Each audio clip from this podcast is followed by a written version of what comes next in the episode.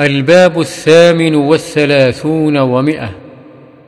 باب تحريم ابتدائنا الكافر بالسلام وكيفية الرد عليهم واستحباب السلام على أهل مجلس فيهم مسلمون وكفار.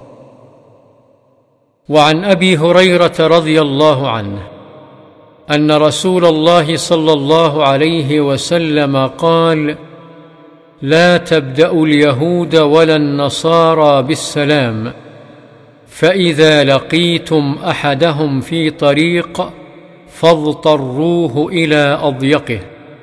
رواه مسلم.